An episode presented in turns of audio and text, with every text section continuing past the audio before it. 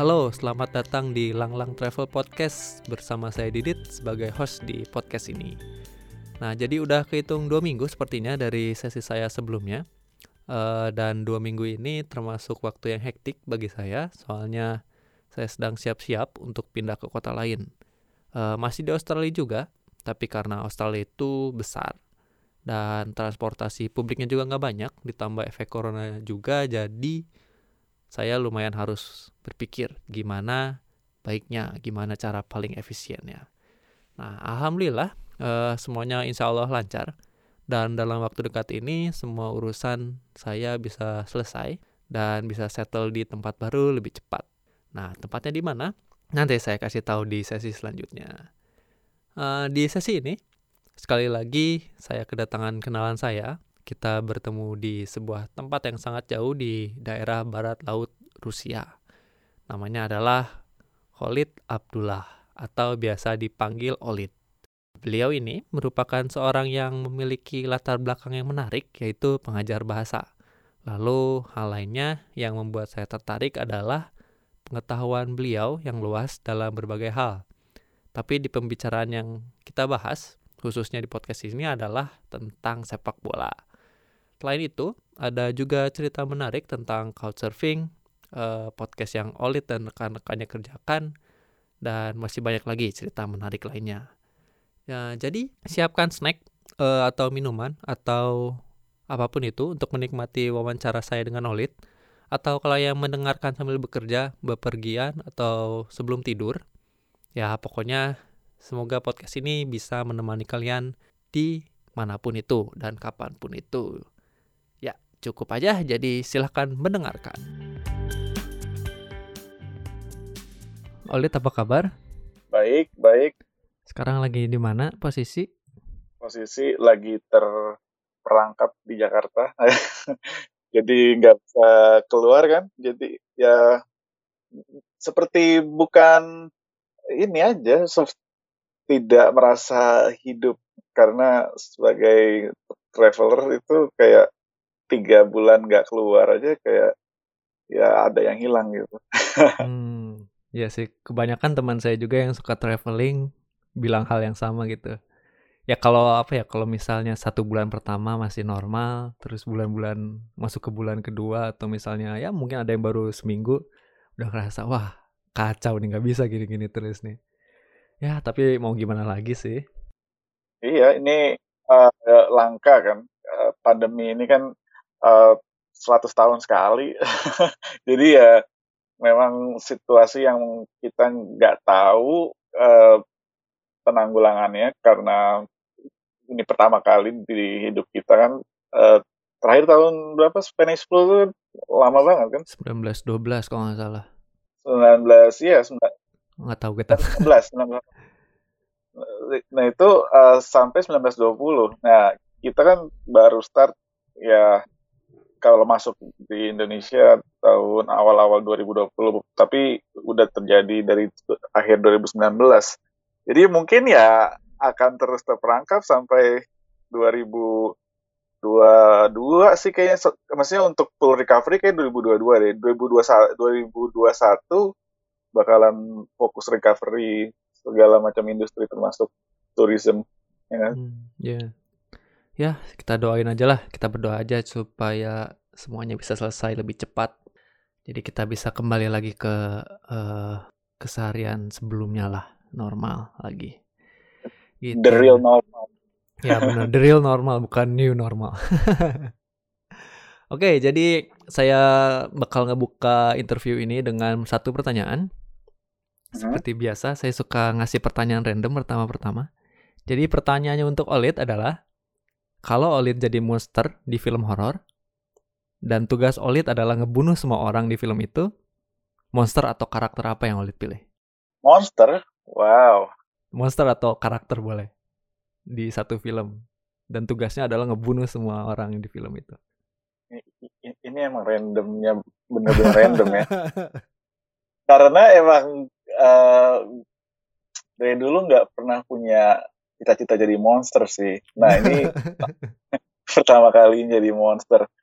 Uh, monster yang yang paling likable ada ada film indie UK Mhm. eh, namanya Attack the Block Eh, itu situ monsternya hitam yang memang nggak kelihatan gitu dan dari dulu mikir ini mungkin monster yang paling perfect ya karena dia bisa nyerang tanpa eh, apa ya, dia tuh kayak slimy gitu yang yang yang yang bisa di mana-mana bisa di atap bisa di mana dan kalau jadi monster mungkin yang paling bisa bertahan dan membunuh atau mencaplok segala macam eh, korban itu monster yang di film Attack the Block itu Eh, itu filmnya John John Boyega pas masih dia kayak itu film pertama deh sebelum dia di Star Wars Hmm.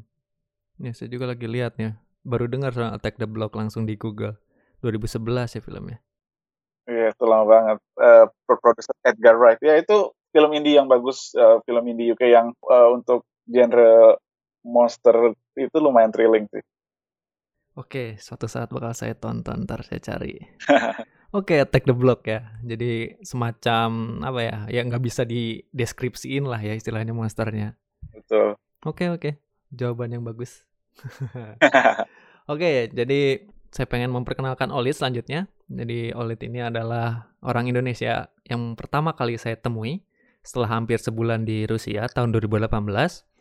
Nah, jadi kita waktu itu ketemu di Saint Petersburg di event gatheringnya Couchsurfing.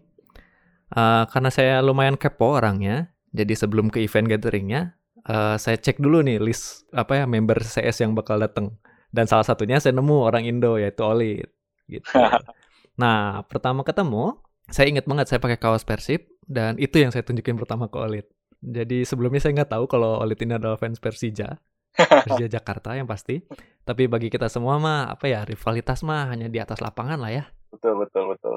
Kalau dari perspektif gue pas pas lagi ketemu itu, memang saat itu kan situasinya hujan ya, ingat nggak sih? Ya ya ingat hujan-hujan. Hujan.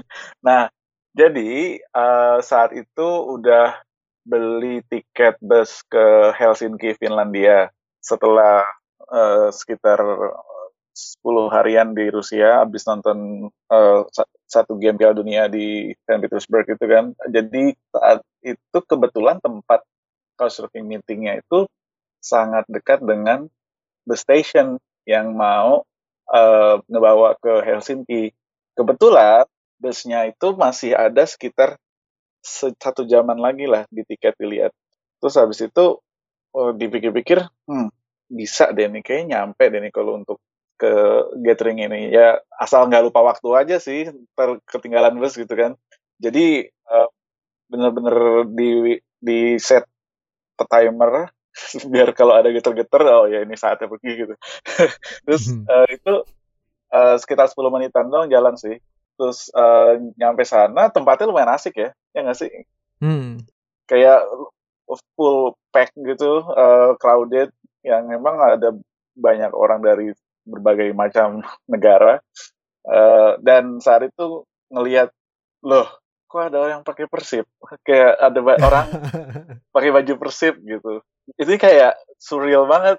Soalnya kayak berasa di situasi yang memang ini tuh orang di sini memang berbagai macam dari penjuru dunia dan melihat orang pakai baju persib itu semakin menegaskan ini emang tempat ini emang orang betul-betul dari mana-mana ya kan? Iya iya iya. Terus saking rin soalnya pas lagi ba- baru masuk ketemu orang dari Mongolia kayak ah pulang Qatar kayak wow. Ya, terus terus abis itu pa- pas lagi duduk juga ngobrol sama orang Romania orang Brazil dan lain-lain pas ngelihat baju persib oke ini emang gathering paling random dan paling diverse sih Iya sih itu kayaknya bener-bener gathering paling gede sih yang pernah Iya. saya datengin. ya makanya kayak ada sekitar 100 lebih kayak ya 100 lebih kayaknya itu ya ada. Iya 200 kali ya itu dan itu tempat kayak emang chill banget terus ada panggungnya terus di situ ada ada, ada lambang uh, couchsurfingnya gitu jadi itu kayaknya memang regular meeting untuk uh, couchsurfer lokal Saint Petersburg deh ya nggak sih Iya kayaknya. Eh dari yang saya tanya emang suka ngumpul di situ mereka. Tapi ya baru baru kali itu pas yang datangnya ya karena World Cup juga ya pasti Iya. banyak yang lagi di Saint Petersburg dan traveler-traveler yang lihat couchsurfing wah pada ngumpul langsung Hmm. dan hasilnya kayak gitu asik lah ya Iya asik ketemu banget. banyak orang Iya selalu dapat eh, perspektif baru aja kan tiap ketemu orang dari negara-negara random. betul nah setelah itu teh kalau nggak salah kita ketemu lagi ya di Moskow Ya, masih ingat nggak Woi, iya pak. Iya, saya ingatnya ya. Jadi abis itu kita, eh saya ke Moskow, balik lagi ke Moskow buat ambil flight balik ke Indo.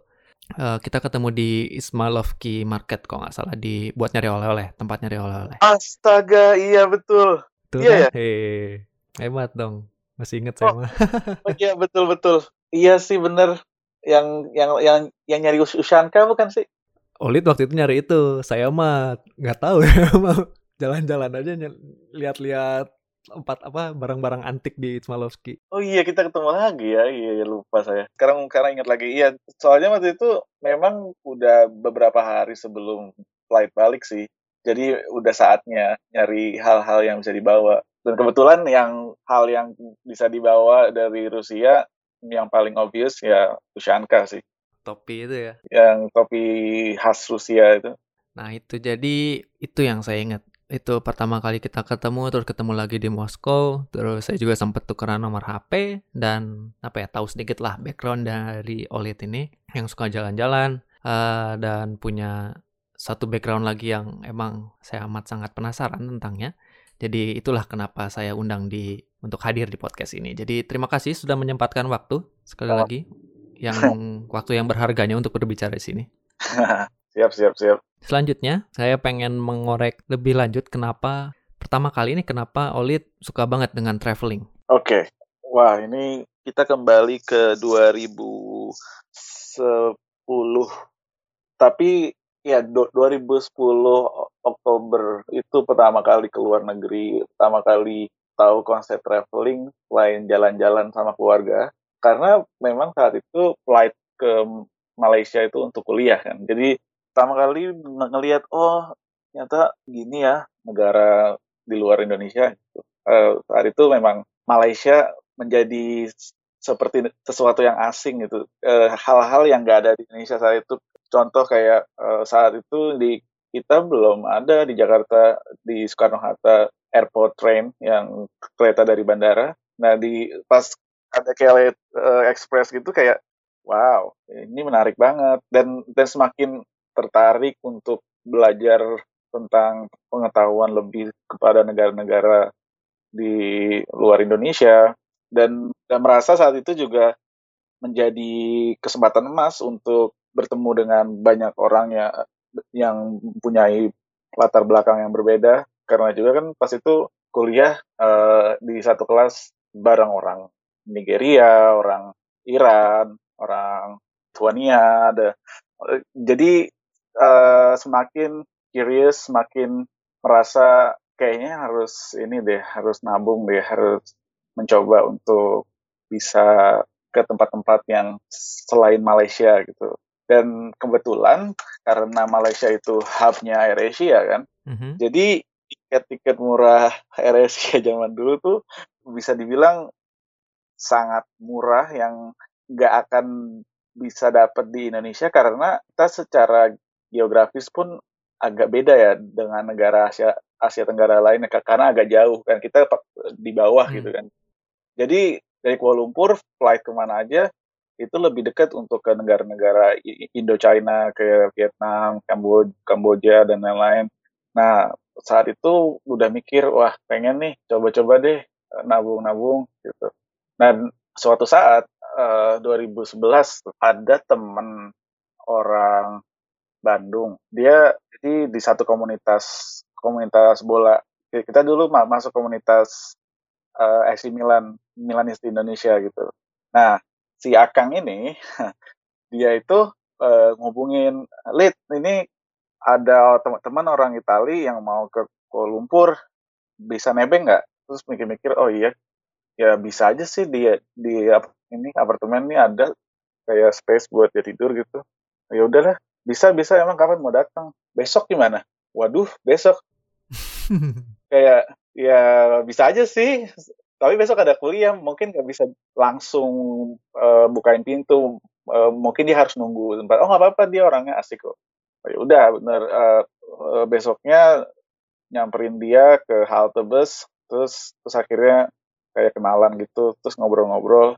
Dan lumayan terinspirasi sama dia ketika uh, kita ngobrol dan dia cerita tentang website namanya Couchsurfing. Uh, saat itu oh, sebenarnya Couchsurfing karena uh, selama setahunan dari 2010 ke 2011 2000 ya 2010 ke 2011 itu udah research uh, how to travel kayak uh, on budget gitu-gitu dan Couchsurfing itu dimention di blog-blog gitu. Nah, uh, tetapi memang waktu itu hanya sign up terus ditinggal aja, nggak nggak upload atau nggak nulis bio dan lain-lain.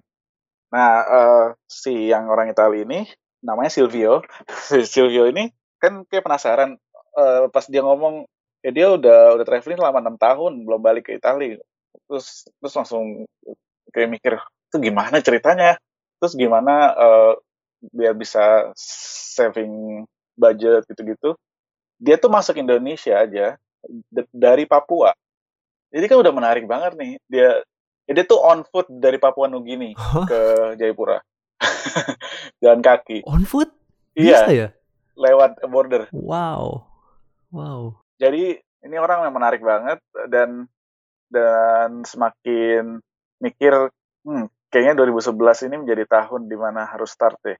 Jadi tuh sempat sempat cerita di Papua Nugini kayak gimana, katanya dia waktu itu lagi di toko souvenir, di sampingnya ada ada bank, terus katanya pas lagi ada perampokan bank di sampingnya di dalam toko souvenir si si yang jaga toko souvenirnya kayak nyantai gitu cuman tutup hordeng katanya.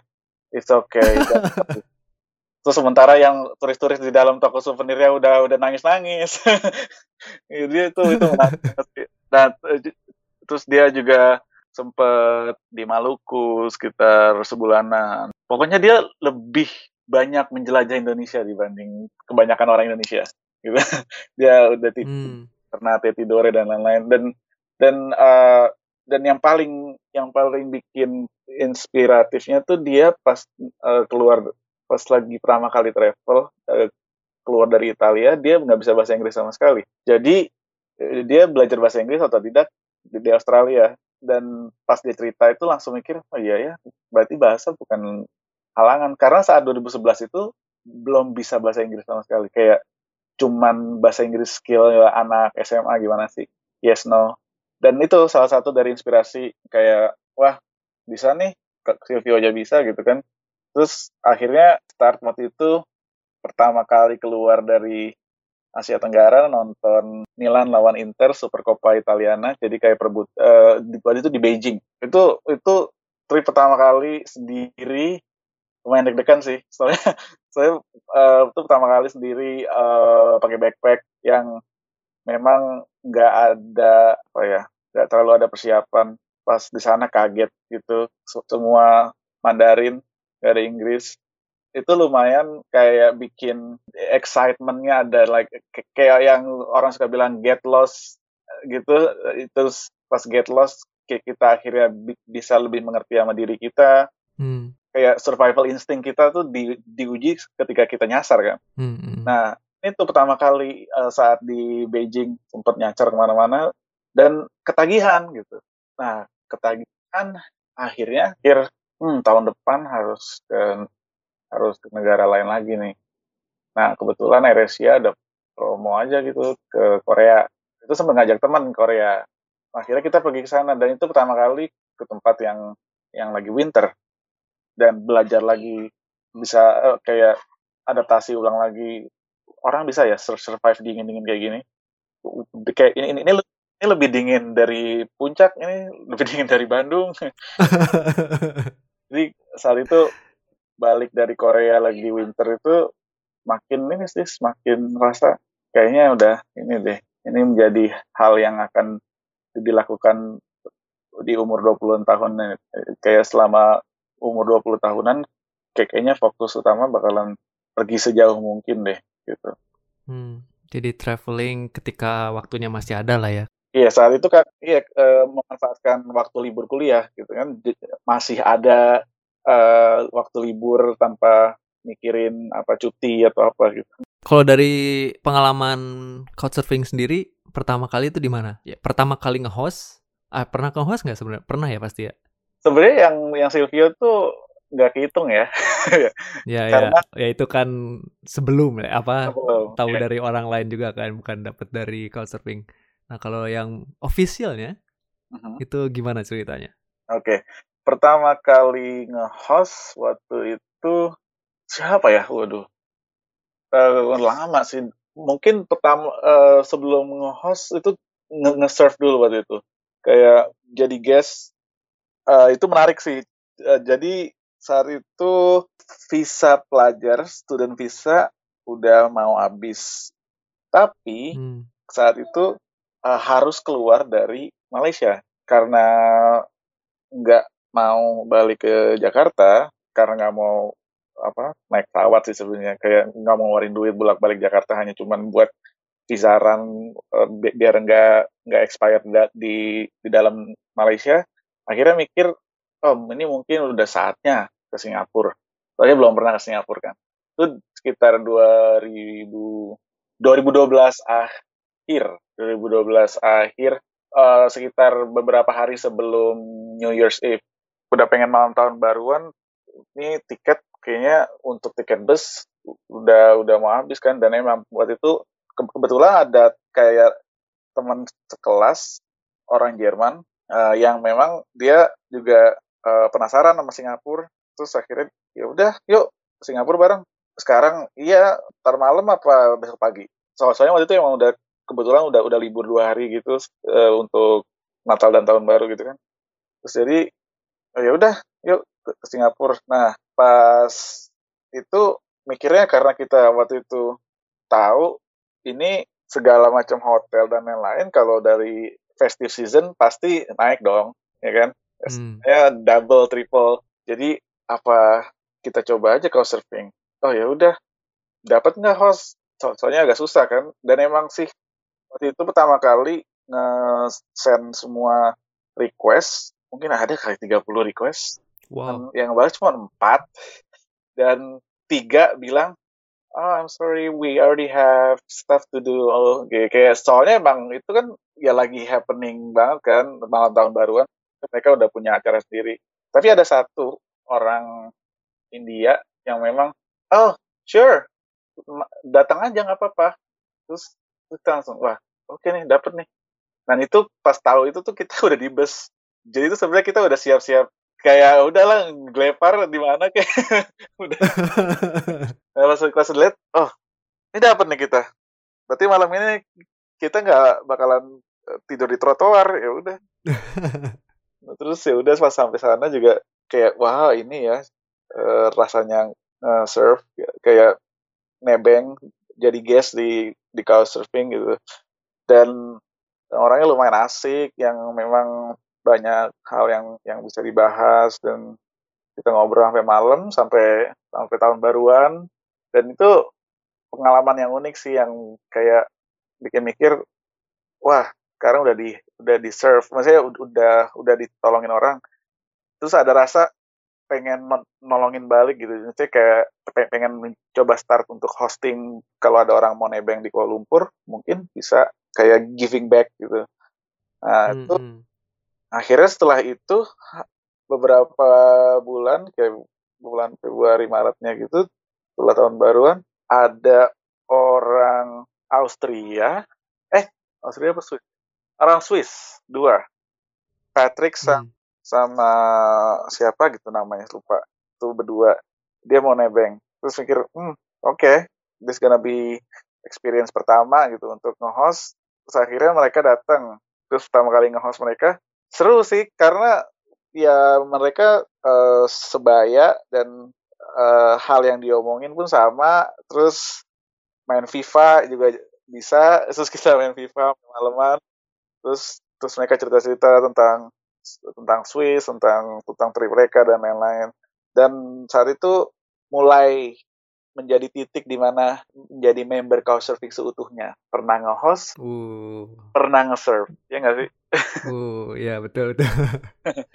Kalau saya justru dari awal saya nge-host Mhm. sampai saya pertama kali nge-serve ada kali setahun.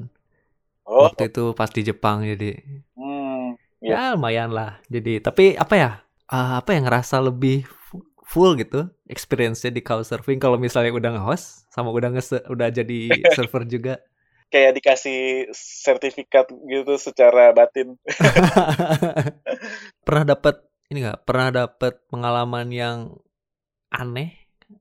Ah, apa ya kita nyebutnya ya enaknya wacky gitu di Couchsurfing? eh ada mungkin satu waktu itu di di ini di Urla. Urla itu sekitar itu tahun kecil ya sekitar Mhm. setengah jam dari Izmir di Turki. Eh, saat itu kebetulan lagi itu trip solo backpacking pertama kali Oktober 2012 sekaligus juga untuk trip ulang tahun. Itu karena sebenarnya sih kalau mau jujur itu karena da- dapat promo gila-gilaan Qatar Airways aja sih. Nah di situ pas di di kota kecil Urla yang dekat Izmir itu itu kota lumayan lumayan unik sih. Deket Chesme yang di mana udah perbatasan Yunani. Eh dapat host yang dia itu kayak setengah-setengah mau nge-host. Kayak oke dia mau nge-host. Terus pas udah ketemu terus dia bilang oke nih ini kamarnya ini ini kamar mandi dan lain-lain gue mau ini dulu ya mau kampus dulu. Soalnya dia anak kampus juga. Terus, terus udah di, di dikunci terus ditinggalin di dalam gitu. Eh, dan terus sampai kayak kayak berdiri mem- mematung gitu mikir nih ini dikira gue kucing apa? Kayak terus habis itu ya mikirnya udahlah mungkin saatnya istirahat dulu lah. Terus nggak dikasih paspor wifi juga ya udahlah jadi mati gaya terus terus nih, oke lah mungkin ini, ini, emang udah saatnya eh, baca buku gitu. Soalnya ada buku yang belum habis-habis ya udahlah. Nah pas lagi baca buku eh, kayak udah sekitar sejaman dua jaman ada temannya datang teman datang Hmm. terus terus kayak terus kayak pas tutup pintu dia terus kita tatap tatap saling tatap gitu. Nah, nah, mungkin dia ngira gue maling ya? Atau apa? Ini kayak ini kenapa ada a brown guy terus di sini tiba-tiba di ruang tamu terus ini siapa gitu kan. Terus terus dia kayak geleng-geleng terus dia masuk ke kamar dia gitu. Terus ya udah gue juga geleng-geleng ya la- lanjut baca lagi. Nah itu itu lumayan unik. Nah pas malamnya taunya nih orang ngadain party di rumah itu. Tiba-tiba udah udah kayak sempat ketiduran gitu pas bangun-bangun hah gue udah ada kayak 14 orangan gitu kan di rumah buset like, ah, what the hell? Terus terus tiba-tiba wow I smell something gitu kayak pada smoking weed like all over. Wow. nah terus kayak mikir ini tuh sebenarnya di host apa diundang ke party atau gimana? Gitu. Soalnya saat itu mi- mikir juga bingung peng eh, udah lapar banget gitu. Terus pas itu ada pizza terus kayak ini ini bisa diambil kan nih pizza nih? Soalnya lapar banget gitu. Ambil pizza dulu terus akhirnya mencoba oke socialize dulu deh coba. Terus akhirnya nanya-nanya eh, nama yang hostnya gitu. Ini di- dia ini di mana sekarang? Oh dia ada di rooftop di atas coba. Terus terus ke rooftop nggak ada dia gitu. Tapi ada orang yang ketemu tadi yang yang dia geleng-geleng. Terus dia terus dia akhirnya kayak ngajak eh man come sit down with us gitu. Terus dia kayak kayak bilang kayak tadi gue ngeliat tuh gue bingung kenapa ada lu tapi udah dijelasin sih katanya lu di sini kau surfing ya? "Oh, nebeng. Iya terus akhirnya kita akrab gitu terus ngobrol-ngobrol. Eh, terus sampai kayak bener-bener ngobrol tuh sama dia diajak ke tempat lokal doang yang tahu mungkin. Itu tempat eh, hipster lokal situ. Dan dan situ dikenalin lagi ya sama, sama orang kayak anak-anak teman-teman dia juga. Dan akhirnya menjadi akrab banget. Tapi akrabnya bukan sama hostnya. Sama temennya. temennya. Sampai akhirnya pas udah harus check out dan ambil kereta ke kota lain waktu itu kereta ke ke Efes ke Efesus. Eh, pokoknya ada ada kota ancient di Turki itu dan itu nggak ketemu lagi sama hostnya. Wow. sama sekali. Mau pamit udah kayak udah ngasih tahu di ini juga di di message dan lain-lain nggak dibalas-balas nah sampai sekarang itu udah uh, itu nggak pernah ngobrol sama sekali sama tuh host. Terus sampai sekarang mikir apa dia bener-bener yang punya itu tempat? Apa dia cuma itu tempat buat naruh orang doang? Itu itu sampai sekarang masih mikir itu orang ajaib banget. Tapi sangat sama temennya ma masih kontak sampai sekarang dan oh. Dan lumayan de lumayan deket sih kayak suka sharing memes gitu jadi ya itu itu lumayan lumayan wacky yang aneh-aneh gitu. tapi mayoritas mah mengasihkan lah ya dari couchsurfing betul betul oke selain couchsurfing yang pasti bukan cuma tentang Couchsurfing aja lah podcast ini. Saya juga uh, pengen fokus juga ke Olit hmm. secara pribadi. Saya belum ngobrol sebelumnya, jadi sekarang lagi sibuk apa nih? Uh, sekarang karena ya bisa keluar rumah, jadi sibuk kerja masih ngajar, ngajar online. Jadi ngajar online full time sih, jadi kayak Senin sampai Sabtu. Uh, terus juga uh, mencoba hobi baru kayak berkebun. uh. Ya, coba kayak bercocok tanam lah. Terus uh, sekarang juga lagi mencoba untuk belajar banyak hal, ikut-ikut uh, kelas online, terus cari hobi baru sih, uh, bela belajar trading Bitcoin, uh. trading stocks dan lain-lain. Ya hal-hal yang bisa dipelajarin selama uh, dunia lagi pause ini gitu mumpung lagi berhenti gitu kan. Jadi kayak ya ini saatnya kita menghela nafas dan mencoba belajar hal baru. Hmm, tapi Olit mah tetap ya orangnya apa ya produktif. Ya kadang kalau lagi malas ya ya ya malas juga. Cuma cuman kayak nonton series aja. Nah, tadi Oli juga udah uh, mention sedikit tentang jadi pengajar. Karena saya juga dari yang pembicaraan kita nih sedikit di Rusia, saya tahu kalau Olit adalah seorang pengajar bahasa Indonesia. Uh, waktu itu saya tahunya secara online. Nah, pas ngedengerin itu tuh ngebuat saya apa ya langsung mikir. Jadi pekerjaannya asik banget nih kalau kayak gitu kan apa ya bisa fleksibel gitu ngatur waktu sama aja kalau misalnya mau traveling ya tinggal traveling terus kalau misalnya masih mau kerja ya selama ada internet atau laptop bisa ya bisa lanjut kerja gitu bener gak sih gitu kenyataannya hmm sebenarnya kembali lagi ke uh, ini sih ke kembali lagi ke perjanjian kita sama sama yang kita ajar gitu sama sama studentnya. Jadi memang ini seperti job yang bisa uh, kayak nomad job gitu nggak sih? Kayak orang yang hmm. yang bisa di mana aja gitu. Tapi hal yang paling kita mungkin untuk yang yang ngajar bahasa Indonesia itu kalau misalnya student kita di lokasinya nggak di Indonesia, maksudnya lokasinya nggak di negara yang sama, hal yang paling mungkin uh, harus dipikirin time zone, time zone yang berbeda. Kadang ketika kita juga punya job lain yang memang time zone-nya lokal, itu uh, bisa tricky kadang-kadang bisa bentrok dan lain-lain. Selama kita bisa mengatur jadwal dan juga mengatur waktu dan komunikasi dua arah uh, bareng sama student kita, harusnya sih ya bisa gitu mungkin halangannya itu yaitu saat kita saat kita mepet-mepet waktu itu sering kali terjadi. Hmm. Kebanyakan muridnya Olit ini orang mana? Jadi kalau yang ngajar kan sekarang ngajar bahasa Inggris untuk orang lokal, mm-hmm. yang ngajar bahasa Indonesia-nya kemarin sih orang Kanada, uh, dan dia itu di di Cal, Cal, Calgary. Calgary itu berarti perbedaannya sekitar apa ya 14 jam apa 13 jam dan dan itu memang lumayan untuk kita mengadaptasikannya. Karena ujung-ujungnya harus ngajar malam di sini. Sebentar di sana eh, pagi menuju siang gitu. Nah itu ya kembali lagi ke, ke kita apakah kita bisa mengatur waktunya. Pengen ngorek lagi lagi nih lebih lanjut tentang gimana sih perjalanannya. Olit bisa jadi apa ya seorang pengajar bahasa Indonesia?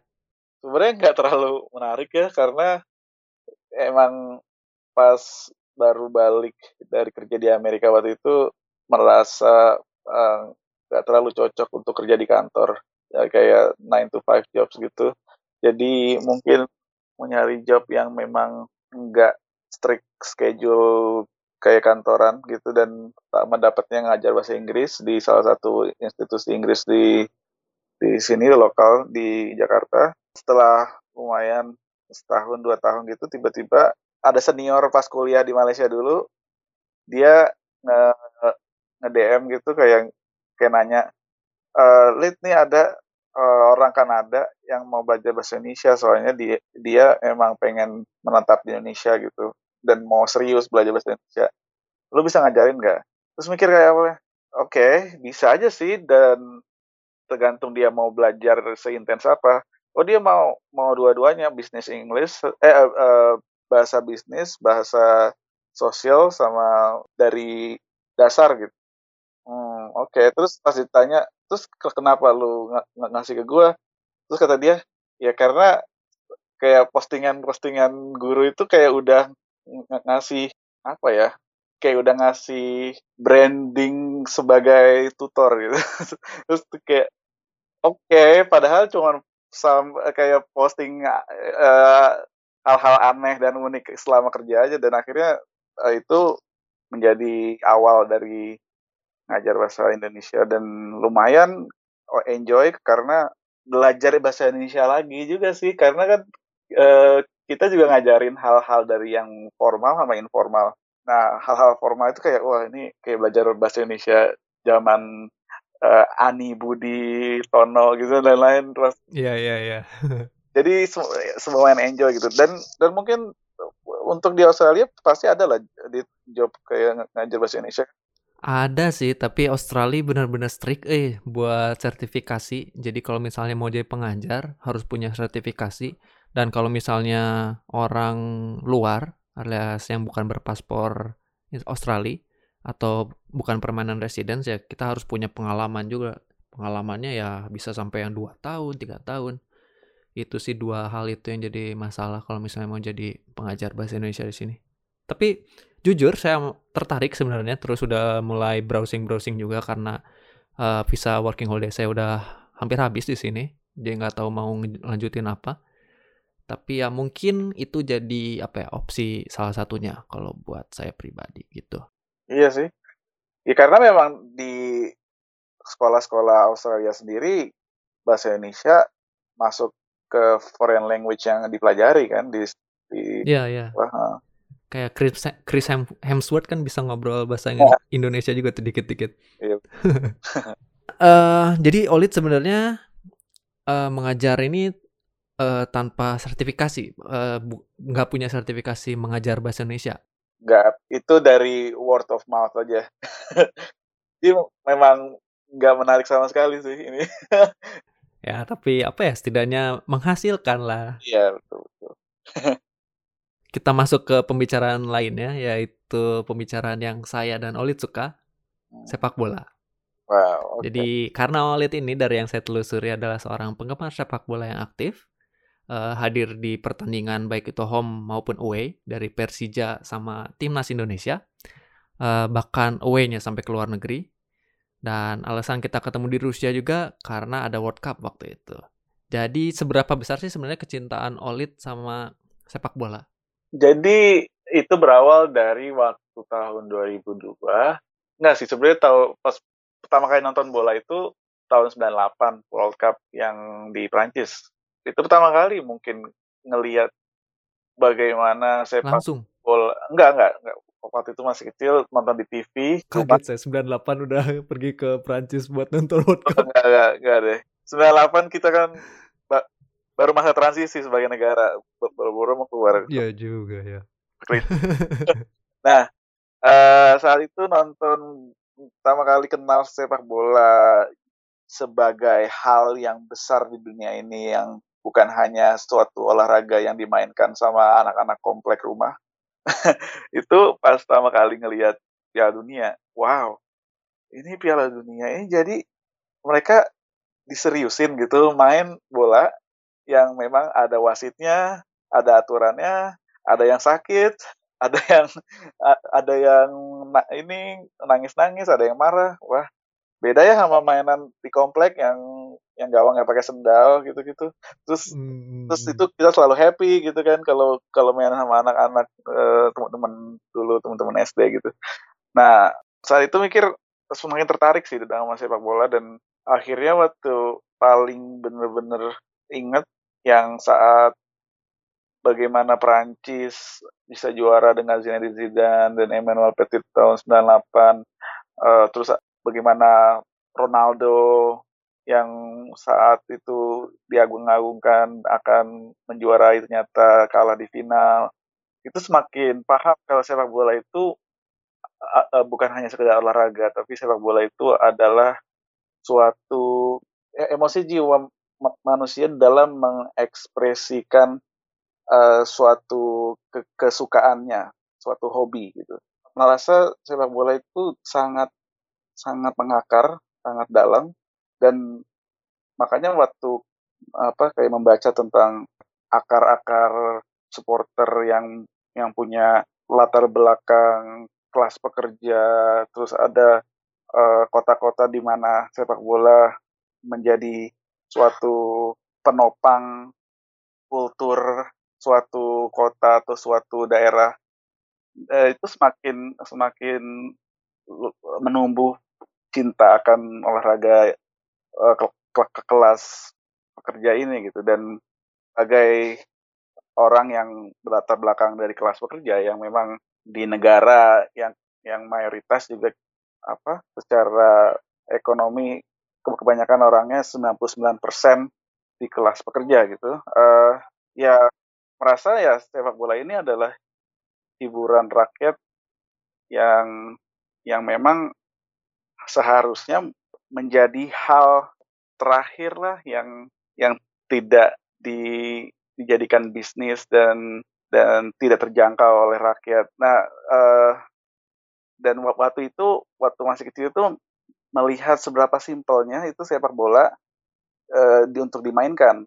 Beda sebagai uh, dengan kayak olahraga-olahraga golf atau olahraga kayak F1 dan lain-lain. Da, dan itu semakin semakin apa ya, semakin tertarik untuk untuk lebih mendalami sepak bola uh, melebihi suatu olahraga. Tapi itu belum pernah ke stadion juga waktu itu kan karena nontonnya juga masih di TV. Saat itu jadi merasa uh, gimana ya rasanya ke stadion gitu langsung. Nah kebetulan 2002 pas final Piala Tiger itu Indonesia lawan Thailand. Saat itu Thailand pelatihnya Peter Witt, kaptennya Ziko, Kirusik Senamuang gitu-gitu dan Indonesia juga zamannya Bambang Pamungkas dan lain-lain. Jadi saat itu kita uh, ada hype di mana Indonesia udah udah udah waktunya juara ingat waktu itu ngikutin dari awal pas lagi dari babak grup terus selalu mikir ini mainnya di Jakarta. Berarti deket dong. Terus mungkin waktu itu uh, suka ngomongin gitu aja gitu ya kayak ini Senayan Senayan deket ya dari sini Senayan deket dari sini. Dari... nah waktu itu ayah mungkin denger gitu dan pas dia kalau pas hari haknya final dia uh, sengaja pulang kerja lebih cepat. Waktu itu inget lagi main main bola di, sama anak-anak komplek. Terus terus dipanggil, eh ayo ke stadion ke stadion nonton final. Iya sekarang. Ah beneran kan? Iya ayo ini udah udah mau udah mau kick off gitu, udah udah mau mulai. Waduh, ini masih nyeker gitu kan, kaki udah main gitu, main-main di aspal. kayak aduh gimana? udah udah udah ayo udah cuci kaki udah berangkat aja belum mandi udah nggak usah mandi nggak usah mandi. Terus bawa baju aja ganti baju gitu. Terus kita ke, ke stadion uh, ke Senayan ke arah Senayan. Dari, dari daerah kayak Bintaro ke Senayan tuh ya sekitar 45 menitan. Inget banget sampai sana udah rame bergemuruh dan itu dari dalam stadion. Terus terus kayak udah mulai nih. Tapi entah kenapa itu senang banget itu. Deg-degan tapi senang gitu. Dan pas udah parkir mobil mau masuk eh udah dijaga sama polisi banyak gitu. Dan semua polisinya mungkin di setiap pintu ada ada sekitar lima polisi yang jaga. Dan ada satu pintu di mana pintu itu jebol. Ditutupin sama meja pingpong. Nah itu meja pingpong. Nah terus terus nanya kan uh, ini mau beli tiket di mana pak? Aduh tiket mah udah habis gitu. Terus gimana saya mau masuk? Kata ayah kan terus uh, ini anak anak jauh-jauh mau nonton bola pertama kalinya seumur hidup belum pernah. Terus si ininya si si polisinya kayak minta duit gitu. Terus ya udah kasih dua ribu. Saat itu dua puluh ribu uh, mungkin sekarang sekitar dua ratus ribu ya inflasi. Terus dia langsung ngebukain gitu. Ini ya apa uh, meja pingpongnya ya? ayo angkat angkat angkat. Diangkat. Langsung wah sebagai anak kecil belajar lagi. Oh ternyata kalau nggak ada tiket bukan akhir dari segalanya. Ya gak sih? Kayak udah Indonesia banget lah gitu kan ya. Jebolan kayak gitu. Uh, uh. terus ayo ayo naik naik. Udah naik udah. Terus ya ke atas ke stadion. Wah gila tuh pegel banget ingat lari-lari gitu. Tapi senang gitu karena wah udah gemuruh udah udah seru banget nih kayaknya di dalam nih. Dan pas lagi uh, mau masuk itu orang udah nunggu udah udah pack udah full. Terus uh, udah nggak bisa nyari tempat duduk. Ingat waktu itu di, diangkat nih nih nih anak saya nih uh, coba coba tolong angkatin pak. Tolong angkatin. Terus kayak angkat gitu. Itu kayaknya saat itu kan GBK belum direnovasi. Jadi masih ada seratus ribu seat lah. Seratus ribu seat yang yang full. Saat itu mungkin di dalam ada 150 orang deh 150 ribu orang deh karena itu orang kebanyakan berdiri nggak ada yang duduk. Dan it, the, the feeling pertama kali ngelihat lapangan betapa kecilnya pemain bola dari dal da dari dalam eh, dari atas stadion itu feeling yang nggak bisa dibayar pakai apa pun. Dan itu langsung langsung jatuh cinta akan uh, nonton bola langsung saat itu juga momen itu juga. Walaupun Indonesia kalah akhirnya cuman iya itu kayak menjadi titik awal di mana nonton di stadion itu seru banget dan menjadi hal yang apa ya kayak kayak harus dilakuin seminggu sekali lah paling enggak. Dan kalau nggak salah, kalau setiap keluar negeri juga selalu beli ini ya, jersey lokal klub sepak bola ya? Oh iya, betul. Ke, karena kalau biasanya kalau ke kalau traveling ke suatu kota atau suatu negara, itu selain mau mencoba melihat arsitektur atau uh, apa sih sightseeing eh, hal-hal yang bagus di negara itu. Itu kadang juga suka yang namanya nih kota ini punya klub bola nggak sih? Tidak jadi kayak nge-research uh, kalau di kota ini tuh klub bolanya apa dan jersinya itu kayak gimana gitu seunik apa. Karena kan setiap kota atau setiap uh, setiap klub bola di negara-negara lain selalu aja ada hal-hal yang unik di, di desain jersinya. Jadi kadang suka hunting juga gitu. Dan kebanyakan sih memang kalau misalnya harganya masih masuk akal sih ya dibeli. Karena salah satunya pas saya ketemu di uh, Saint Petersburg, Olit ini lagi pakai jersey Rusia. Oh iya, yes. Itu di jersey Rusia putih itu kalau menurut gue lebih bagus dari yang home deh kalau secara secara ini ya secara desain secara uh, selera aja sih sebenarnya. Jadi selain beli jersey pun uh, sebenarnya uh, hal yang dicari ketika traveling ke suatu negara atau suatu kota itu ngecek ada klubnya dan juga apakah ada game apakah liganya lagi jalan atau ada lagi cup uh, apa uh, copa atau apa uh, piala liga atau apa. Pokoknya ada game aja Nah itu baik divisi 1, divisi 2, divisi 3 kalau ada game lokal pengen deh nyoba. Pengen nonton langsung uh, sepak bola di negara yang dituju gitu dan biasanya sih ada aja gitu. Uh, hmm. Kayak pas ke Hong Kong pertama kali itu kan tiba-tiba ada lagi final Piala FA Kichi FC lawan South China itu kayak menarik banget gitu ya udah akhirnya akhirnya nonton dan ternyata di sana ketemu eh apa uh, punya teman baru dan juga uh, sampai sekarang akhirnya bisa punya koneksi bola di Hong Kong. Jadi kalau misalnya harus milih uh, pertandingan mana nih yang paling berkesan kalau buat Olit sampai sekarang yang pernah ditonton langsung di stadion? Waduh, oke. Okay sebenarnya Piala Dunia sih ya karena itu kan mimpi mimpi saat kecil ya nggak sih betul betul banget sama Soalnya, walaupun orang bilang cuma nonton Swedia lawan Swiss gitu. Karena beli tiketnya kan uh, knockout uh, phase yang mikirnya bakalan juara grup saat itu Jerman gitu. Nah terus juga oh, cuma mikir mungkin hoki-hoki uh, runner up-nya Brazil. Soalnya Brazil kadang-kadang suka aneh-aneh lagi Piala Dunia. Ternyata kan kan itu beli tiket juara grup F lawan runner up grup E. Nah, kalau pakai hitung-hitungan secara kasarnya atau ya asumsi aja sih uh, juara grup F di grup Jerman ya Jerman lah ya. Kan terus hmm, hmm. di uh, runner up grup E antara Brazil atau waktu itu antara ya antara Brazil atau Swiss. Eh pas lagi itu uh, ternyata Jermannya gugur. Jermannya gugur, Brazil yang jadi juara grup. jadi nah, dua-duanya. Dan emang emang benar sih waktu itu inget banget kan.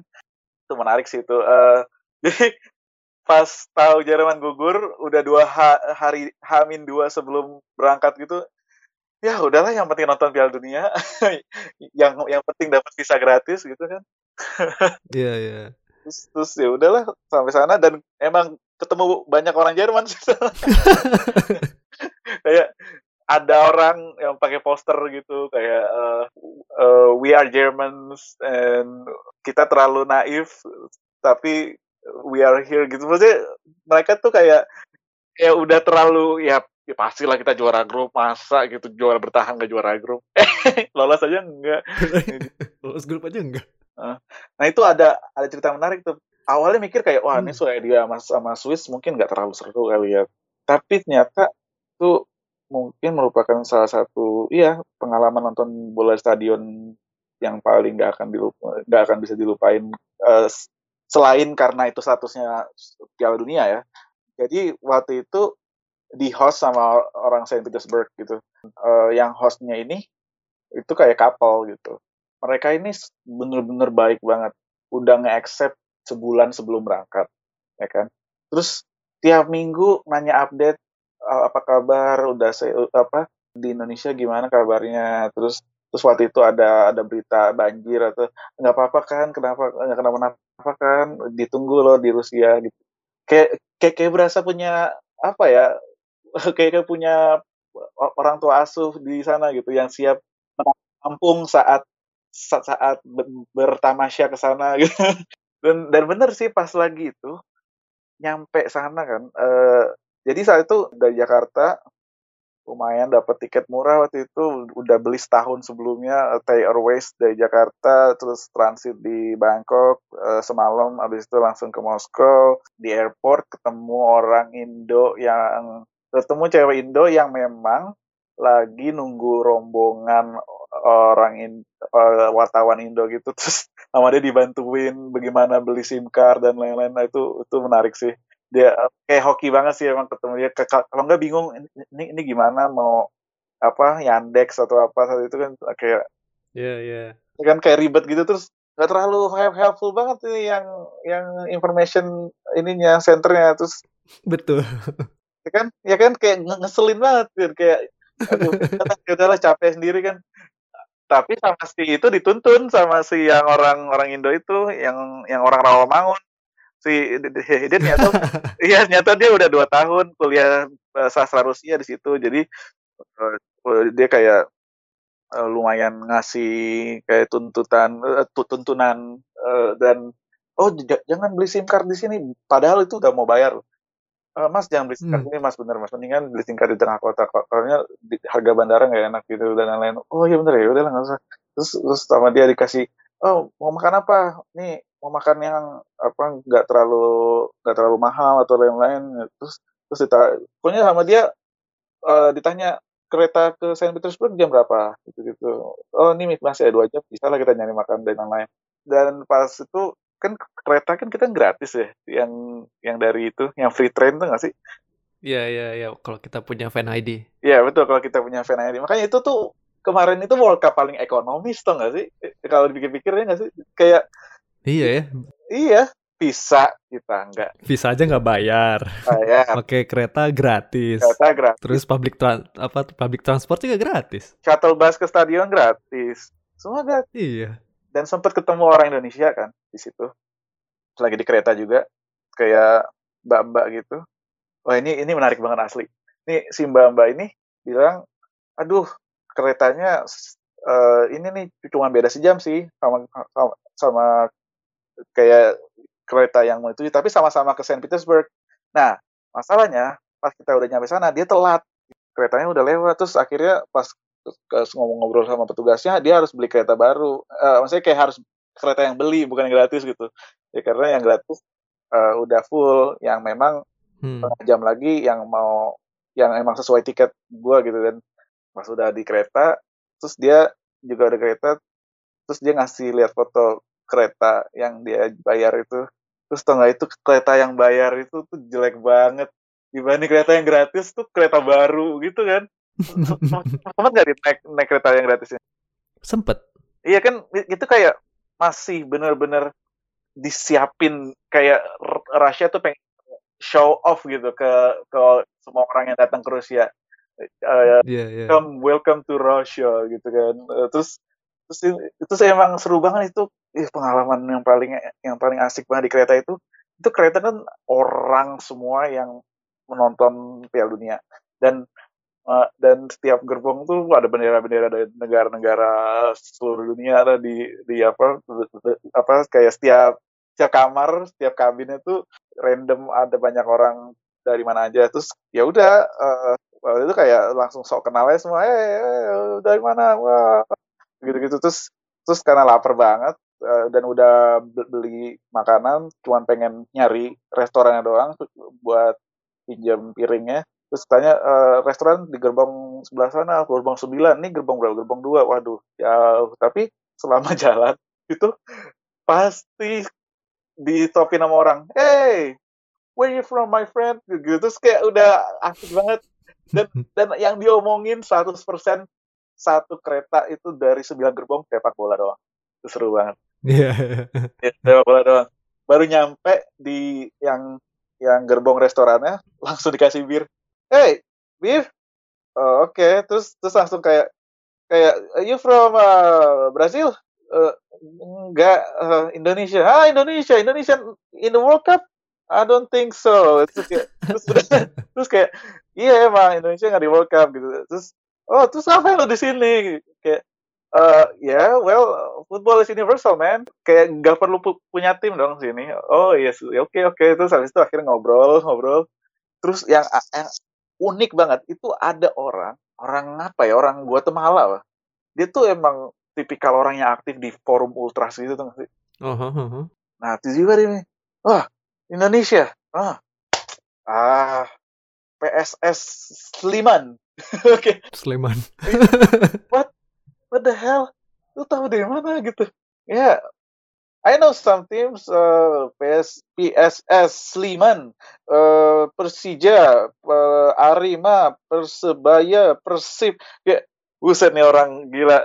Pengetahuan sepak bolanya bagus banget dia kayak worldwide gitu. Pas pas nanya emang tau dari mana? Ini ada forum ultras yang suka nge-share share foto-foto dari berbagai belahan dunia saat lagi derby dan lain-lain. Yang suka ada misalnya flare dan lain-lain dan katanya yeah, Indonesia has a strong football culture, man. You should be proud of yourself. Gitu ya.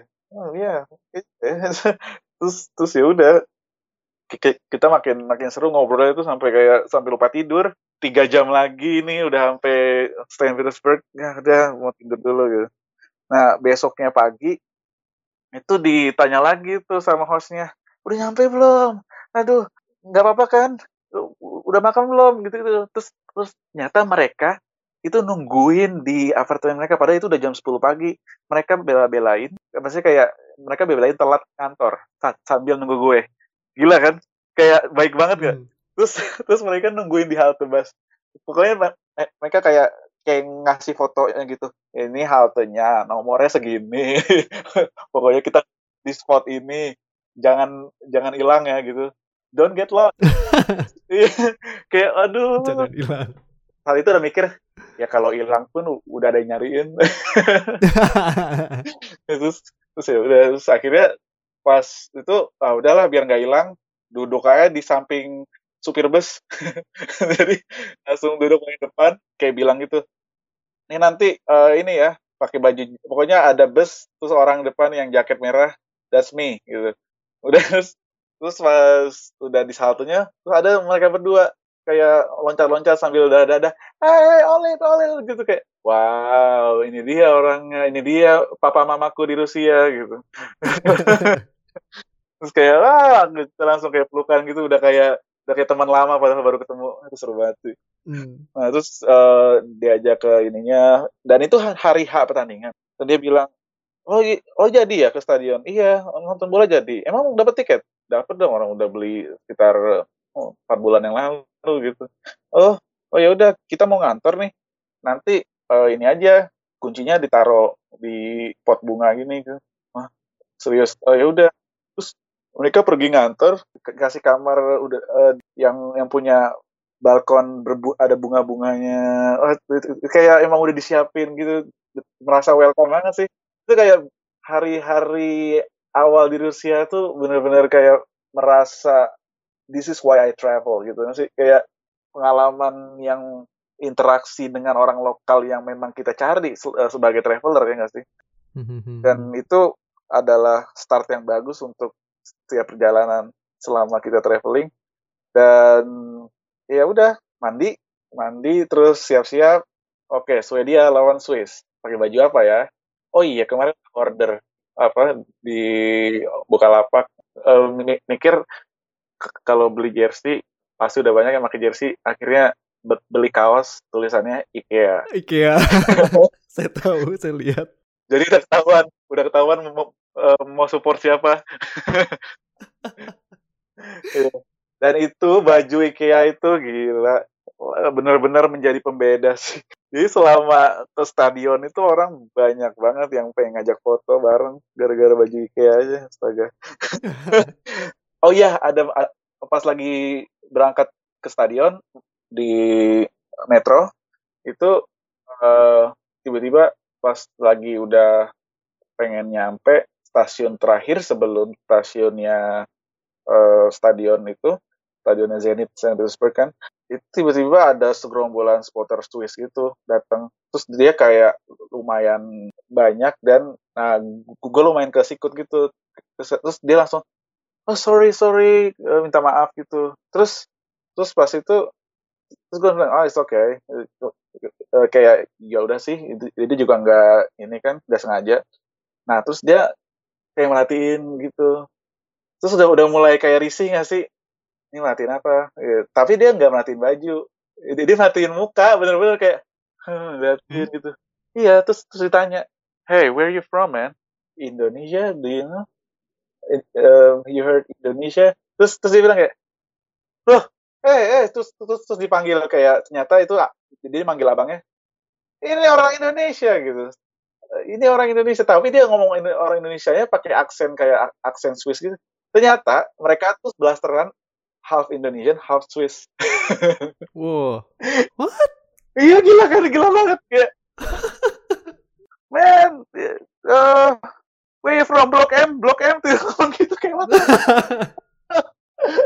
dia langsung kayak yang satu namanya Jack yang yang satu namanya ini nama belakangnya Jawa banget kayak uh, Sumirio something gitu. Udah agak lupa oh. sih.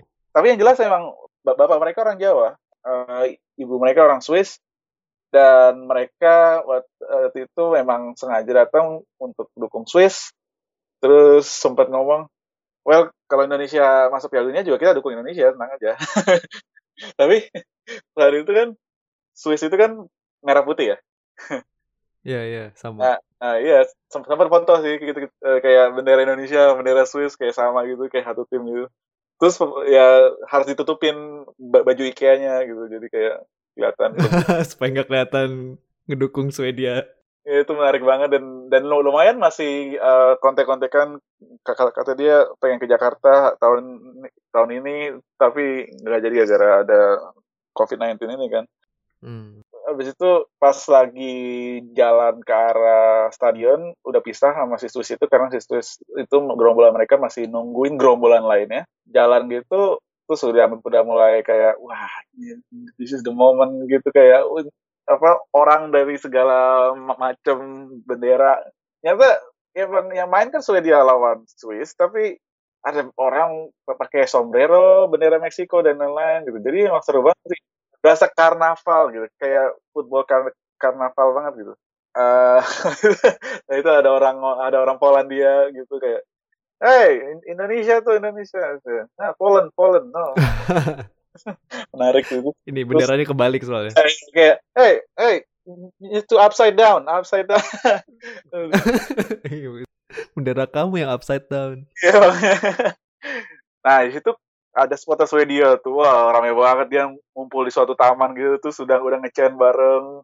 Seru sih, terus uh, pas lagi mau masuk uh, di ngantri mau tiket, tiba-tiba ada ada TV Swedia dong nyolek. Terus dia langsung ngomong bahasa Swedia. Uh, Swedish. Oh so where are you from Indonesia? Okay well why you are wearing IKEA well because I love IKEA uh, and I love I love furniture okay can we terus terus ya can we interview you for a moment please? Terus dia bilang oke okay, uh, mau nanya apa gitu kan. Di interview kenapa pakai IKEA? Apa ini karyawan IKEA yang yang menang kuis? Atau itu aduh aduh kayak aduh dan dan pas TV Swedia interview itu semua semua tersedia ngeliat kan. Terus ketawa-tawa semua langsung difoto-fotoin tuh nggak sih? Kayak oh, ini unik banget nih orang kayak pakai baju IKEA gitu. Terus ya udah selama mau ke stadion tuh susah banget mau jalan biasa dong selalu di stopin eh kayak foto. Oke eh kayak foto. Terus sampai masuk stadion. Oh iya kan bawa bendera kayak komunitas uh, Persija gitu namanya second line squad. Nah emang kayak emang ada rencana mau bentangin bendera aja. Kesannya kan we made it to the World Cup gitu that, uh, sebagai komunitas. Dan terus pas lagi mau masuk bisa topin uh, sama yang yang buat screening uh, tas itu. Terus dipanggil ke ruangan itu diinterogasi. What? ya iya diinterogasi kayak what what flag is this? Oh oh kan kayak bendera itu kayak ada monas monasnya gitu kan yang namanya Jakarta uh, uh. terus tanya uh, what, what flag is this no racist no politik gitu gitu terus saya kira hah jauh amat mas kira sana-sana. Uh, no, this is uh, this is Monas, you know, it's a national monument. Uh, it's from Jakarta, Indonesia. I can Google it for you. Terus langsung Google aja. Nih, mirip nggak sama Monas nih gini-gini?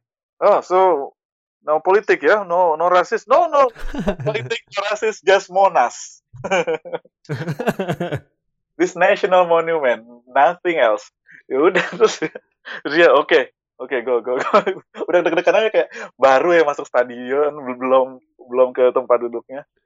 Nah pas itu pas nyari tempat duduk kan lumayan kan ya namanya juga uh, tiket paling murah ya kan, yang kategori tiga yang atas ya. Terus pas ke atas itu, aduh ini jauh banget kan ng ngelihatnya. Terus ada pas lagi udah mau kick off, ada gerombolan supporter Swedia yang kayak rebel gitu. Dia turun ke uh, tetap di kategori tiga, cuman yang kategori tiga paling bawah yang udah deket skatnya gitu. Mereka itu duduk di betonnya gitu yang memang harusnya nggak boleh di situ cuman buat steward doang mereka udah nyanyi nyanyi gitu terus kayak ada stewardnya datang sir please uh, back to your seat please. Terus dia terus dia kayak nyanyi nyanyi aja pura-pura nggak denger what what? Ya gitu. Nih ini orang gile banget nih kayak ini kayak orang orang seru banget nih. Wow semua udah pada kayak kayak orang Swedia yang emang emang udah lawless yang mencoba lawan arus gitu terus wah kayak seru nih orang. Terus akhirnya mikirnya tuh gue kayak iya mendingan gue join aja mereka aja kali ya. Terus ya udah terus turun ke bawah turun ke bawah baru pengen kayak uh, ke tempat mereka. Terus dari belakang kayak mungkin uh, teman mereka dan juga ketua supporter grupnya pokoknya pentolannya gitu bawa bir banyak, Wey! terus langsung ngerangkul gini, hey my friend, you love IKEA, you come with me, terus, terus dia langsung bawa, uh, abis bawa kayak 8 bir gitu yang yang dicantolin gitu dibagi-bagi, oke, okay. terus dia langsung kayak nyanyi-nyanyi gitu, kayak ngecen gitu, terus langsung merasa diadopsi jadi keluarga Swedia saat itu. Terus udah tuh selama selama wah gila sampai akhirnya gol Swedia kan uh, itu wah itu uh, pengalaman yang nggak akan dilupain dalam sebuah pertandingan bola karena saat itu uh, akhirnya ngerasain langsung emosi Piala Dunia seperti apa gitu. Nah, uh, yang selanjutnya saya mau ngomongin adalah uh, saya juga nemuin kalau misalnya baru aja nemuin kalau misalnya Olit ini dari bulan Februari punya podcast juga yaitu Jakarta Pandits. Nah, bisa sedikit aja diceritain tentang podcast ini? Jakarta Pandits merupakan proyek awal kita sebagai pendukung Persija untuk bisa memberikan ya ini salah satu dari wadah untuk memberikan opini kita dan juga keluh kesah kita sebagai supporter Persija mengarungi musim 2020 gitu.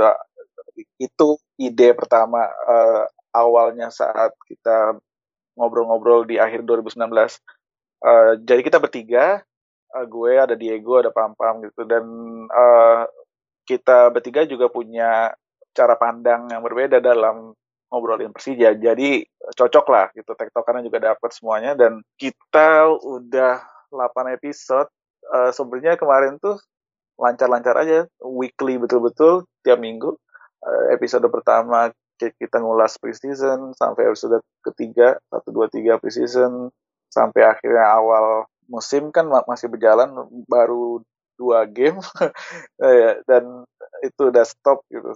Tapi awalnya memang kayaknya juga gak hanya kita ngebahas pertandingan dan juga segala macam hal yang berhubungan dengan liga, tapi kita juga mau di podcast Jakarta Bandits ini membahas sisi lain dari sepak bola yaitu cerita-cerita supporter maksudnya sisi lain dari dari tim Persija sendiri yang yang merupakan supporternya dan Mhm.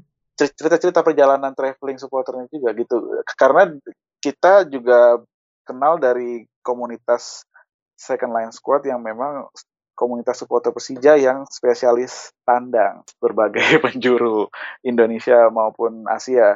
Selama eh, dari musim 2018 ke 2019 kan dua musim turut-turut Persija kan main di AFC Cup di Asia kan? Kita pertama kali ke Johor uh, yang merupakan salah satu tim terbaik di Asia sekarang uh, yang ya Asia Tenggara. Asia Tenggara lah ya tapi kan hmm. di Liga Champions sekarang kan. Jadi oh iya juga ya saya baru ingat. Iya iya. Jadi kelas mereka sebenarnya udah Asia sih kalau menurut saya. Karena AS AFC Cup yang merupakan kompetisi kasta kedua Asia yang ibaratnya uh, satu level dengan Europa League lah. Kalau untuk di kompetisi konfederasi kan ya itu udah pernah juara gitu si Johor. Uh, merupakan tim Asia Tenggara pertama kali yang juara di AFC Cup. So, bi biasanya tim-tim dari Timur Tengah yang juara. Jadi hmm. sekarang Johor di Champions League itu udah nggak kaget sih karena selain dia dananya yang nggak akan bisa habis karena yang punya langsung Sultan dan juga memang mereka merevolusioner uh, apa mereka merevolusi bagaimana football manajemen yang benar gitu dengan uh, lebih profesional terus punya training ground sendiri dan lain-lain.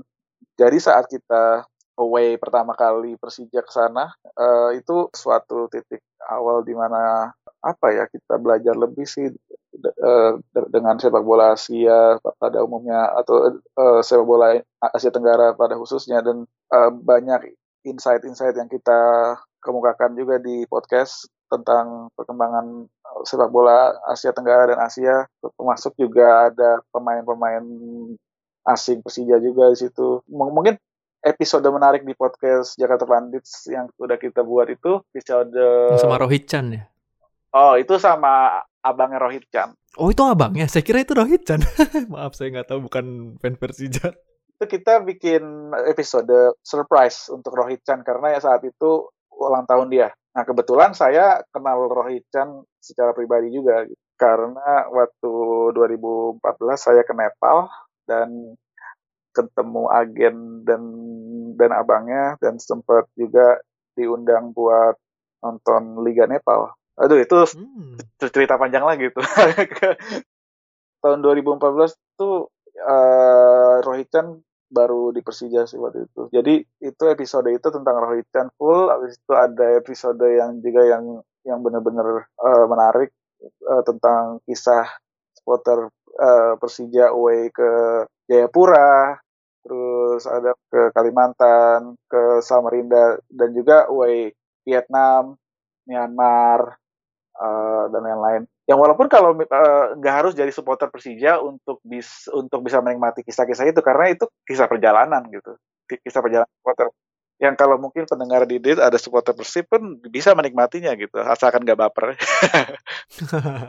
Ah saya juga menikmati kok saya udah lumayan dengar beberapa episodenya. Oh udah dengar?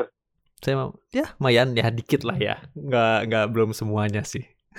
Tapi apa ya punya apa ya namanya perspektif baru lah kalau misalnya kan saya mah apa ya pendukung Persib lah ya. ya. Jadi dengarnya juga podcastnya dari cuma podcast yang ya para para pendukung Persib.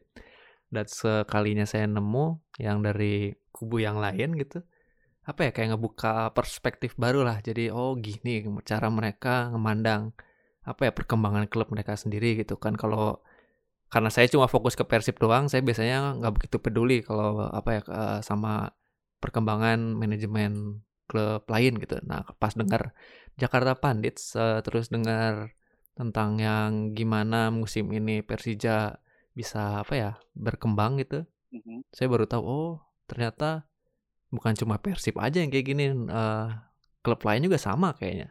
Jadi itu sih apa ya ngebuka perspektif baru. Jadi bener sih kalau misalnya ada yang mau tertarik, eh maksudnya tertarik mendengar obrolan Olit sama dua rekannya, silakan dengerin Jakarta Pandits. Tapi ya itu jangan baper lah ya. orang orang ngomongin bola aja ya udahlah bola bola di bola terus jangan dibawa ke mana-mana gitu. Betul betul.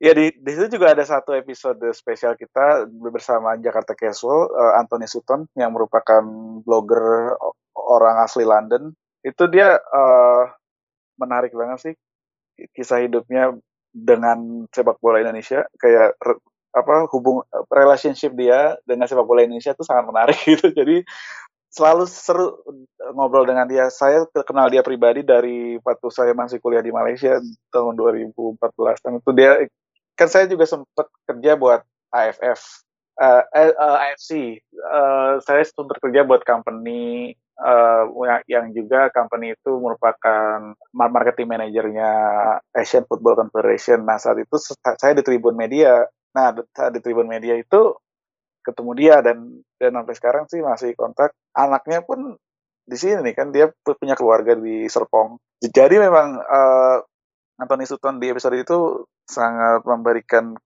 uh, suatu perspektif baru dari perspektif orang orang London bagaimana melihat sepak bola Indonesia uh, sebagai suatu olahraga yang sangat raw kayak yang masih benar-benar seperti sepak bola Inggris zaman sebelum IPL gitu. Kayak triknya dan lain-lainnya makanya itu yang membuat dia suka dengan sepak bola Indonesia yang yang masih ada apa rawness into it gitu.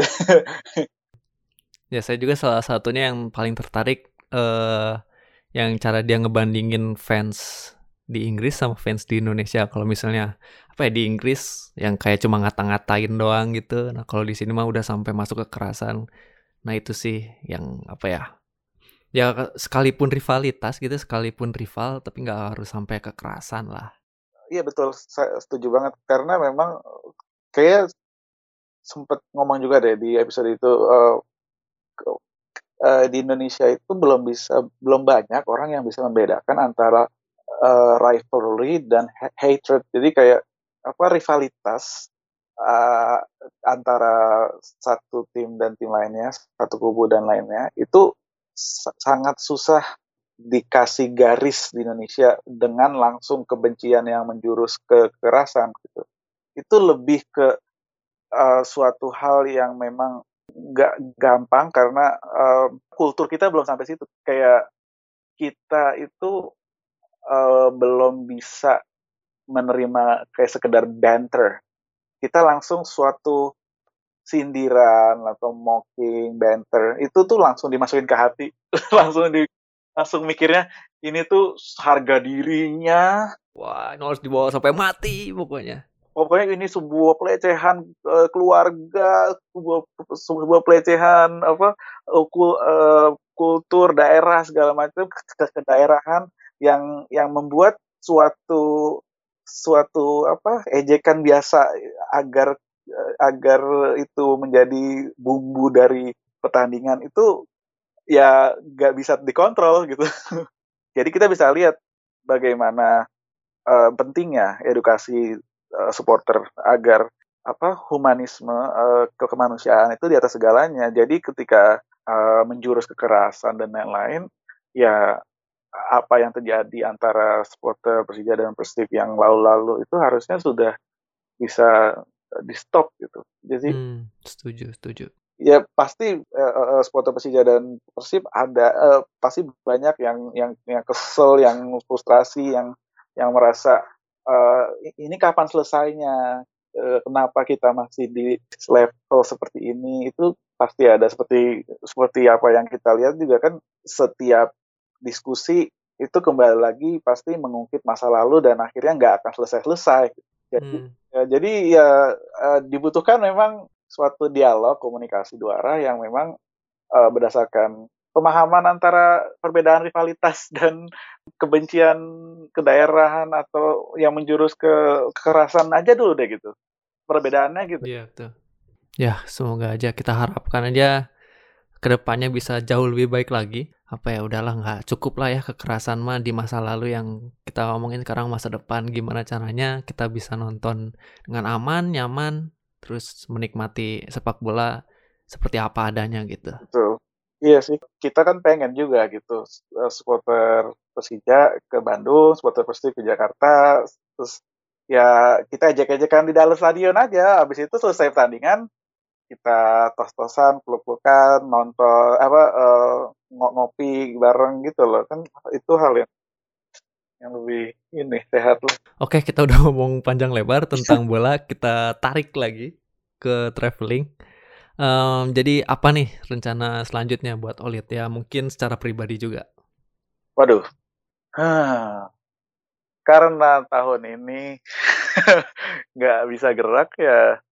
Sebenarnya sih pengen nyusul sih ke Australia uh, untuk uh, we, apa working holiday itu sebenarnya udah menjadi suatu planning dari pertama kayak pas lagi baru selesai resign kerja di Amerika terus pengen ke Australia uh, awalnya sih pengen kerja langsung di Australia terus ternyata ada working holiday gini yang memang difasilitasi berdasarkan kerjasama langsung dari ini kan kedua pemerintah, pemerintah. Mm-hmm. Uh, dan sempat nyoba uh, tahun 2016 sempat dapat email juga saat itu tapi waktu itu uh, baru tahu kalau harus tes IELTS lagi gitu. Dan hmm. saat itu waduh berarti nunggu lagi result dan lain-lain. Sementara udah dapat email ya nggak sih? Jadi ya ya udah. Jadi nunggu lagi. Pas lagi mau nyoba lagi udah full. Terus oke okay, nunggu yang kota dibuka lagi dan itu selalu full dan full dan mau mencoba lagi tahun ini ternyata sampai sekarang pun juga kayaknya peluangnya tipis ya untuk buka lagi uh, karena uh, Australia pun tutup sampai 2021. Iya, kemungkinannya masih lama sampai border dibuka. Betul, dan yang ngerinya sih ya tahun depan 30 tahun gitu. Jadi Oh, eh sebentar sebentar. Oh, tapi sebenarnya ya kalau buat pemerintahan pemerintah Australia sebenarnya mereka tuh ngasih pas 30 masih. Boleh kalau nggak salah ya kalau nggak salah kalau nggak salah. Tapi di Indonesia buat dapetin si surat rekomendasinya nah mereka itu lebih apa ya lebih strict lagi. Jadi kalau misalnya udah nyentuh 30 beres gitu nggak bisa. Kalau nggak salah ya saya lupa. Oke. waktu itu soalnya saya pernah dengar ada yang pernah kalau nggak salah ada yang pernah udah 30 tapi bisa ngambil WHV Hmm. tapi ya tapi ya jangan kuat saya itu mah dari yang saya ingat ya ntar eh, emang mau nyari-nyari lagi sih eh, update terbaru gitu kan. Ya, ya awalnya emang eh, target tahun ini mau nyoba lagi wo- eh, working holiday dan juga sebenarnya udah kemarin tuh udah beli tiket loh ke mau ke Johor kan Johor Darul Takzim punya stadion baru stadionnya sangat modern yang seperti stadion klub bola Eropa. Eh, dia baru saya diresmikan baru aja kemarin tahun lalu diresmikan. Eh apa tahun ini ya? Iya kayak awal tahun kemarin diresmikan bulan Februari eh, sebelum corona tuh. Nah kita udah eh, oh, udah beli tiket saat Champions League game-nya Johor lawan eh Vissel Kobe yang di mana eh, diperkuat Iniesta. Jadi kayak ini Esta ada ah Villa mah udah ini ya udah eh, ya udah si udah pensiun ya? Jadi kan Vissel Kobe itu tahun lalu sempat ada Iniesta David Villa ya? Ya kan? Eh.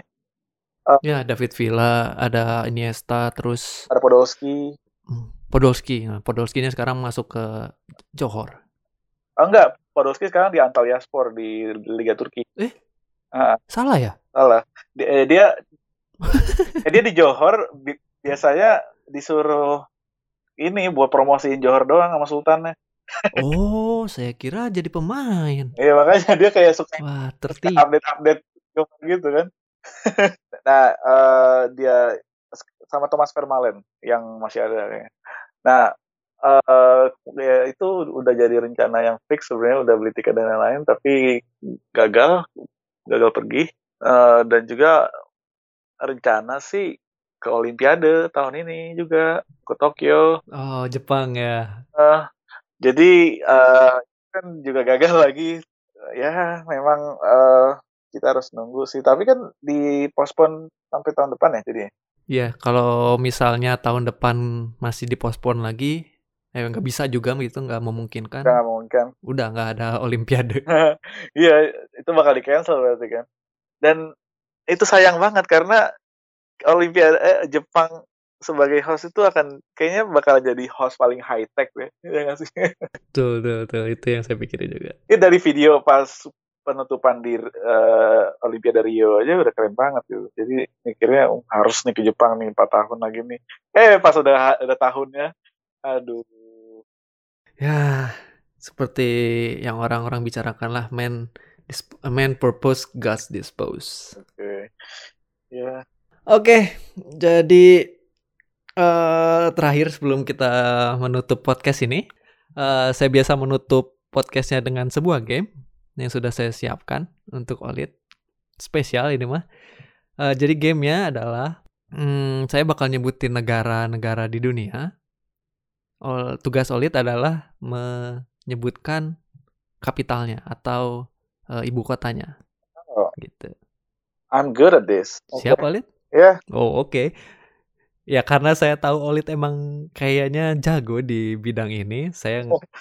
saya tulis negara-negara yang rada lumayan ya di atas level yang saya biasa kasih. kalau Afrika agak nyerah sih, tapi oke, dicoba. ya kita coba aja. Oke. Siap Olit? Siap. Mulai dari sekarang. Austria, Uh, Vienna, Australia, uh, Canberra, Uruguay, Montevideo, Kuba, Havana, USA, DC, Mesir.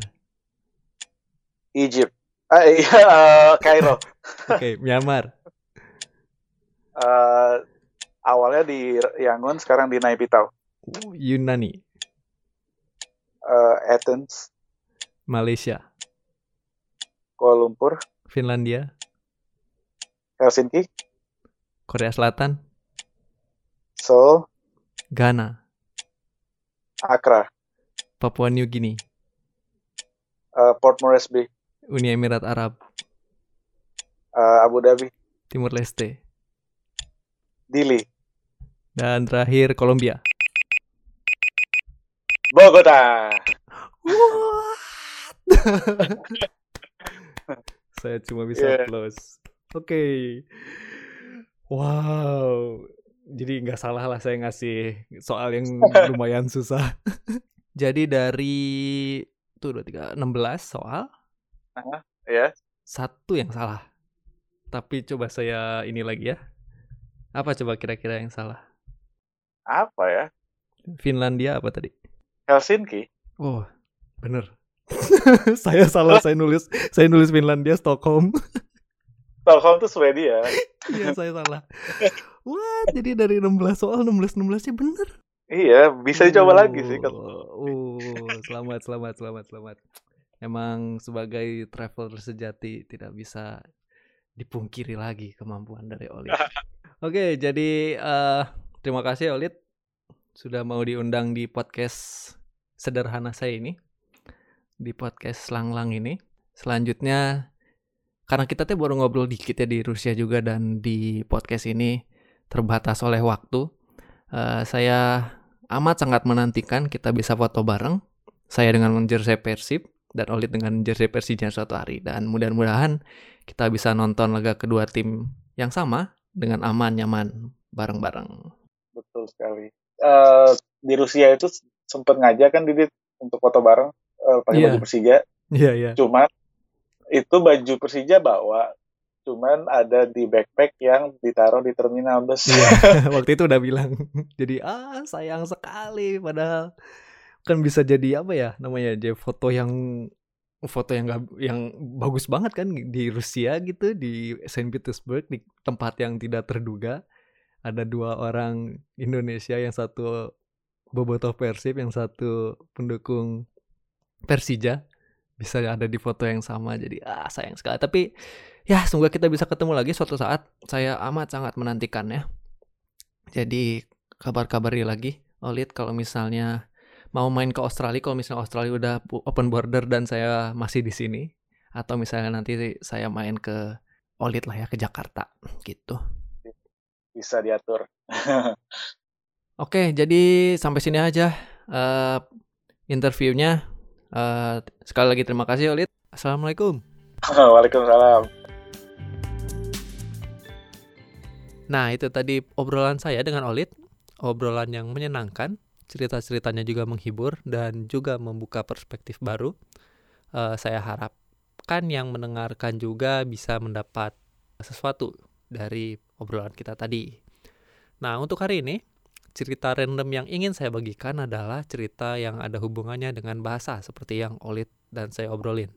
Nah, saya jadi dari SD itu punya mata pelajaran andalan kalau soal nilai, yaitu bahasa Inggris. Hampir nggak pernah kayaknya dapat nilai yang merah dari yang saya ingat. Nah, suatu hari nih, pas saya kelas 2 SMP, kalau nggak salah, saya rencananya mau pergi ke sekolah sore-sore. Waktu itu mau ketemu teman di sana, terus lanjut ke mana lagi gitu, lupa. Nah, di perjalanan saya dari rumah, mau naik angkot di Jalan Riau, eh, deket Taman Pramuka di Bandung, saya ketemu dua orang bule kulit putih. Saya yang sadar ngelihat mereka awalnya nyantai aja kan. Jadi ya mungkin apa ya saya pikir mungkin mereka mau jalan-jalan kali ya. Nah ternyata setelah ngelihat mereka lagi, arah jalan mereka tuh ternyata ke arah saya. Nah mulai panik tuh waktu itu. Ah, jadi karena apa ya? Karena dari kecil jarang ketemu eh, orang dari luar negeri yang udah pasti beda ya sama orang Indonesia yang kulitnya putih dan tinggi dan lain sebagainya. Nah, saya mulai gugup tuh waktu itu. Nah, takut diajak ngobrol pakai bahasa Inggris waktu itu. dan bener lah mereka nanya gitu ke saya. Nah, apa ya waktu itu saya yang waktu itu dengan tingkat kepedean bahasa Inggrisnya di sekolah yang tinggi tiba-tiba hancur itu semua. Ah, saya nggak tahu harus ngomong apa lagi. Padahal pertanyaan mereka itu simple dan saya 100% ngerti. Jadi mereka nanya, pertanyaannya tuh gini, KFC itu di mana gitu nah saya tahu dong pasti KFC di mana soalnya SMP saya tuh deket banget sama KFC itu yang mereka mau tuju tapi waktu itu karena saya gugup gak ada bahasa Inggris yang keluar dari mulut saya. Yang keluar tuh cuma satu kata. Lurus. Jadi sambil nunjuk ke arah jalan ke KFC ini saya cuma bilang lurus. Yang harusnya straight tapi ya jadinya lurus gitu. Nah mereka juga apa ya? Karena udah nyerah mungkin ya uh, sama penjelasan saya yang kacau itu. Jadi akhirnya mereka ya udah aja pergi gitu ya. Mungkin masih ke arah KFC saya juga lupa waktu itu. Udah benar-benar gugup banget jadi udahlah. Jadi semoga aja mereka nyampe KFC dengan selamat. Nah dari situ tuh kerasa banget. Kalau pelajaran bahasa Inggris di sekolah itu ternyata nggak nyentuh apa ya situasi yang real atau apa yang kayak cara ngobrol yang normal sehari-hari. Uh, saya cuma tahu arti arti dari kata-kata bahasa Inggris grammar dan lain-lain tapi nggak tahu cara punya conversation yang normal dan ditambah juga emang gugup sih waktu itu nggak pernah ketemu orang di luar negeri juga. nah dari situ emang jadi titik balik sih pokoknya apa ya saya mantap harus bisa ngobrol bahasa Inggris normal mungkin pokoknya gitu. Oke itu cerita random untuk hari ini. Jadi buat yang mau mendengar cerita menarik lainnya, bukan dari saya yang pasti dari Olit dan juga dua rekannya, silakan cari Jakarta Pandits untuk podcastnya. Nah, di sana banyak obrolan yang menarik soal bola. Terus ada juga tentang jurnal traveling fan sepak bola seperti yang oleh tadi sudah mention di bagian wawancara uh, dan lain sebagainya. Dan seperti biasa untuk sosial media saya bisa search di Twitter at ditdot underscore double o mention saya soal masukan, kritik, atau saran mengenai podcast ini dan beri saya rekomendasi orang yang ingin saya interview di podcast ini. Gitu. Oke, sampai sini dulu. Stay safe and have a good one. Nama saya Didit. Dadah.